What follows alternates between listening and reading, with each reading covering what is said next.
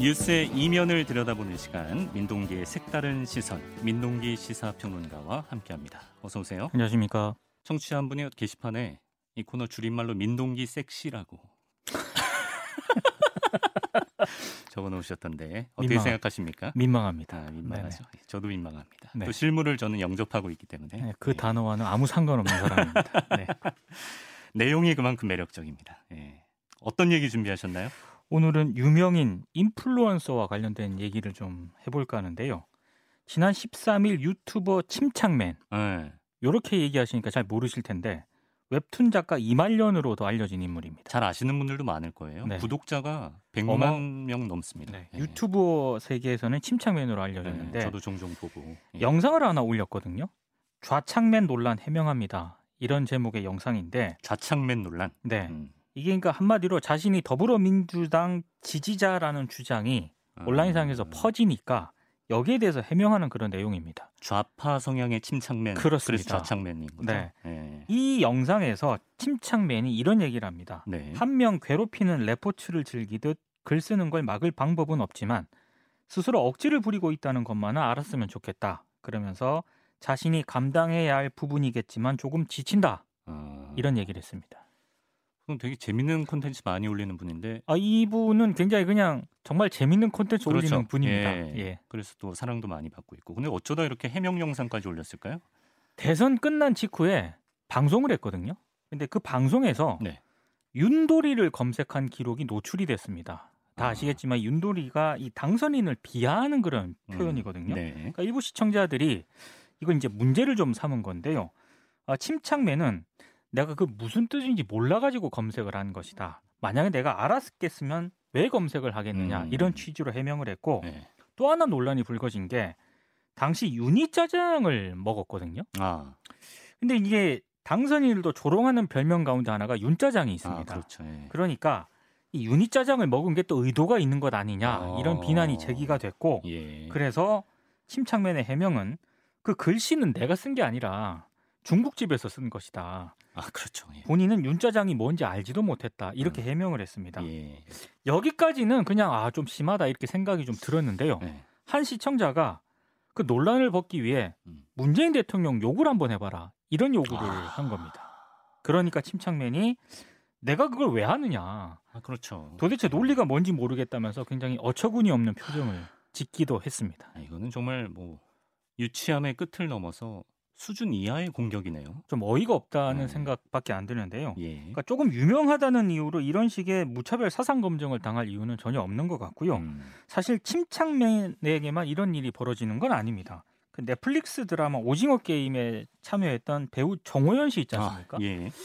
대선 본투표인 지난 3월 9일 네. 청바지 차림으로 숫자 1이 적힌 종이를 밟고 있는 사진을 올렸거든요. 아 근데 이게 그게 또 숫자 1이니까 예. 이재명 후보 지지했다라는 아. 비난이 또 쏟아진 겁니다. 예. 근데 이 사진이 어떤 사진이냐면은요. 네. 프랑스 파리에서 패션쇼 런웨이가 열렸는데 예. 이 정호연 씨가 첫 순서로 섰을 때 찍은 사진이라고 해요. 아, 그러니까 대선하고도 상관이 없고 그렇죠. 정치하고는 아무 상관이 없는데 아, 이게 이제 정치적인 논란에 휘말렸습니다. 아. 논란이 계속 제기가 되니까 결국 정호연 씨가 이 사진을 삭제를 했습니다. 파리 패션쇼 런웨이 첫 순서면 본인에게 얼마나 남기고 싶은 어마어마한 영광이죠. 영광스러운 순간이었겠습니까. 그렇습니다. 설령 뭐 대선 기간에 저희 주말 뉴스쇼가 청취율 1위를 했더라도 티도 못 냈겠네요. 만약에 그랬으면 특정 후보를 지지한다.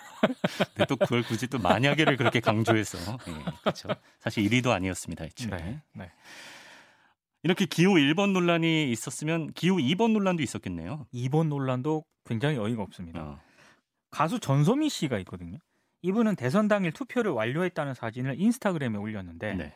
배경이 붉은색이라는 이유로 기호 2번 지지자로 아. 몰리는 어처구니 없는 상황이 펼쳐졌는데 예. 전소미 씨가 이렇게 해명을 합니다. 그 손바닥으로 화면을 가려가지고 그 붉은색이 된 거다. 어, 이렇게 해명을 했거든요. 심지어 애초에 붉은색도 아니었다. 그렇습니다. 아. 그런데도 비난은 계속 이어졌고요. 그룹 아이돌이죠. EXID 출신 한희 씨도 네. 대선 투표를 인증을 하다가 논란에 휩싸였는데 뭐냐면은 지난 9일에 예. 인스타그램 부계정이 있거든요. 네. 여기에 참 어렵던 한글로 2번 이런 메시지를 남깁니다. 아, 이번에 참 어려웠다. 그렇습니다. 아, 아, 이 글과 함께 기표 도장이 찍힌 손등 사진을 찍어 올렸거든요. 아. 그런데 일부 네티즌들이 한글 2번을 기호 2번으로 해석을 해서 야. 그 윤석열 당선이 지지한 것 아니냐라고 어. 하면서 거세게 비난을 했고요. 음. 결국 한희 씨가 해당 글을 또 삭제하는 소동이 빚어졌습니다. 저희 코너가 색다른 시선인데 네. 선거철에 사람들이 집단으로 색다른 시선이 되는군요. 아, 이건 색다른 게 아니고요. 예. 이상한 시선. 폭력이라고 폭력적인. 단정을 해도 될것 아. 같아요. 왜냐하면 이게 사람 행동 하나, 몸짓 하나를 예. 본인들이 자의적으로 해석을 해가지고 일방적으로 비난하는 그런 그렇죠. 상황이잖아요. 예. 그리고 저는 어, 100번을 양보해서 예. 정치적 의사 표현을 했다고 한들 예. 이게 왜 문제가 되는 그쵸, 그쵸. 건지 모르겠습니다. 그게 이렇게 비난받을 일인가? 그 비난받을 일은 절대 아니고요. 네. 유명인이건 인플루언서건 연예인이건 저는 자신들의 정치 성향 가지고 이걸 표현할 수 있는 권리를 가지고 있다라고 생각을 하고요. 예. 그걸 표현했다고 비난할 수 있는 권리는 어느 누구에게도 없다는 그런 생각이 듭니다. 그렇죠. 그리고 앞서 언급한 그 침착맨 사례 있지 않습니까? 예. 노란을 벗기 위해서 문재인 대통령 욕을 한번 해봐라. 예, 예, 예. 그럴 수 있는 권리는 아무에게도 없습니다. 그럼요. 그런 식의 논리라면은 참 먼 얘기이긴 합니다만 예. 예. 전에 이런 얘기가 돌았던 적이 있었거든요. 북한 문제 얘기하기 전에 아 그렇죠. 예. 뭐 김일성, 음, 김정일, 음. 김정은 욕부터 한번 해라. 음, 그러면 너희. 사상을 믿어줄게. 이런 네. 식의 얘기가 통한 적이 있었는데. 예. 이거는 80년대에 통했던 그런 논리 아니겠습니까? 예. 물론 이해는 합니다. 대선이 초박빙 승부로 끝났고요. 이 양대 후보 지지자들이 굉장히 좀 격한 상황에서 대선이 지금까지도 좀 진행이 되고 있다고 음. 봐야 되지 않겠습니까? 사실 후보들이 부추긴 면도 없지 않아 있어요. 그렇습니다. 예. 그런데 그 지지자들 분풀이에 애꿎은 유명인들이 피해를 보는 상황은 이거는 그냥 넘어갈 수 없는 그런 상황인 것 같고요. 그럼요. 제가 좀 개인적으로 씁쓸했던 건 예. 뭐 K-팝이다 K 드라마가 전 세계적으로 좀 주목을 받았잖아요. 음. 그래서 이제 드디어 우리가 문화 선진국 반열에 올라갔다 이런 보도도 종종 나왔거든요. 예. 그런데 이번 논란을 좀 지켜보면서 이거는 선진국 얘기하기가 굉장히 부끄러운 상황 아니냐. 음. 우리 사회의 민낯이 고스란히 좀 드러난 것 같아서 굉장히 좀 음. 부끄럽다는 생각이 좀 들었고요. 예. 솔직히 이번 논란은 88년 올림픽 시절에나 볼 수 있는 음. 굉장히 좀 후진적인 상황이라는 생각마저 들었습니다. 그러게요. 이쯤 되면 앞으로 유명인들 뭐 기획사나 이런 데서 선거철 되면 그냥 연예인들 집콕, 핸드폰 압수하고 칩거 시키는 거 아닙니까? 좀 과하게 얘기하면 예. 그래야 되는 것 아닌가 어. 이런 생각마저 드는데요. 예. 그래서 일부 전문가들이 어떻게 바라보고 있는가 제가 좀 살펴봤는데 네. 격화된 진영 논리가 유명인에 대한 린치 문화에 기름을 부었다 이렇게 지적을 하고 있더라고요. 음. 사실 대선이 초박빙으로 끝나면서 양대 지지자들의 후폭풍이 저는 아직까지도 이어지고 있다고 생각을 하거든요. 예. 그러다 보니까 화풀이할 상대라든가 이 비난할 대상을 찾다가 예. 이걸 유명인들에게 쏟아내고 있다는 그런 얘기입니다. 네. 근데 저는 이게 좀 그냥 넘어갈 수 없다고 생각을 하는 게 네. 지금은 유명인이나 연예인, 흔히 인플루언서들을 대상으로 하고 있지만 음. 이걸 그냥 그대로 방치를 하게 되면은요. 그 다음 타겟은 누가 될까 이런 생각을 해봤거든요. 음. 저는 그 다음 타겟은 우리 사회 약자들, 소수자들 이런 사람들에게 향할 가능성이 굉장히 높다고 아, 봅니다. 예. 이 결국 이게 희생양 찾기잖아요. 그렇죠. 그 희생양 찾다 보면은 약자들에게 자신의 불만을 쏟아낼 수밖에 없거든요. 음. 그런 점에서 저는 언론이 이 보도를 어떻게 하는가 제가 또 면밀히 살펴봤거든요. 네. 네.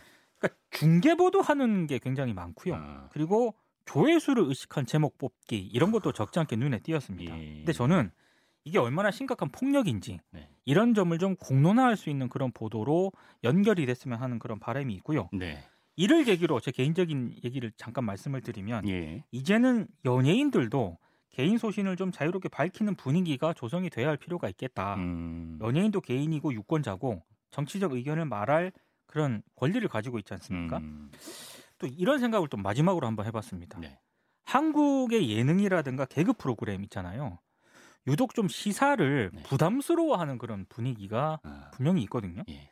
근데 그 근저에는 네. 연예인이라든가 유명인은 정치적 의사 표현을 하게 되면은 불이익을 받게 되는 그런 문화가 여전히 우리 사회에 좀 밑바탕에 깔려 있는 게 아닌가. 음. 이제는 이런 분위기를 좀 깰 필요가 있다. 이런 음. 생각을 좀 해봤습니다. 미국에서 정치 코미디 하는 거 가끔 이제 보면 네, 이제 본인 정치 성향도 드러내고 그렇죠. 뭐 지지하지 않는 사람을 좀 디스도 하고 네. 이런 거 보면은 한편으로는 되게 그게 더 건강해 보일 때가 있어요. 그 음. 비판을 하지만 예, 예. 어차피 판단은 각자가 하는 거니까. 그 비판에 대해서 판단은 또 보시는 분들이 다 하는 그렇죠, 거니까요. 그렇죠. 예. 예. 그런 생각이 들 때가 있습니다. 시사 프로 진행자도 이렇게 소신 발언해도 되나요? 저 개인 생각은 있는데 예. 그 개인 생각을 밝히는 건 다음에 하도록 하겠습니다. 알겠습니다.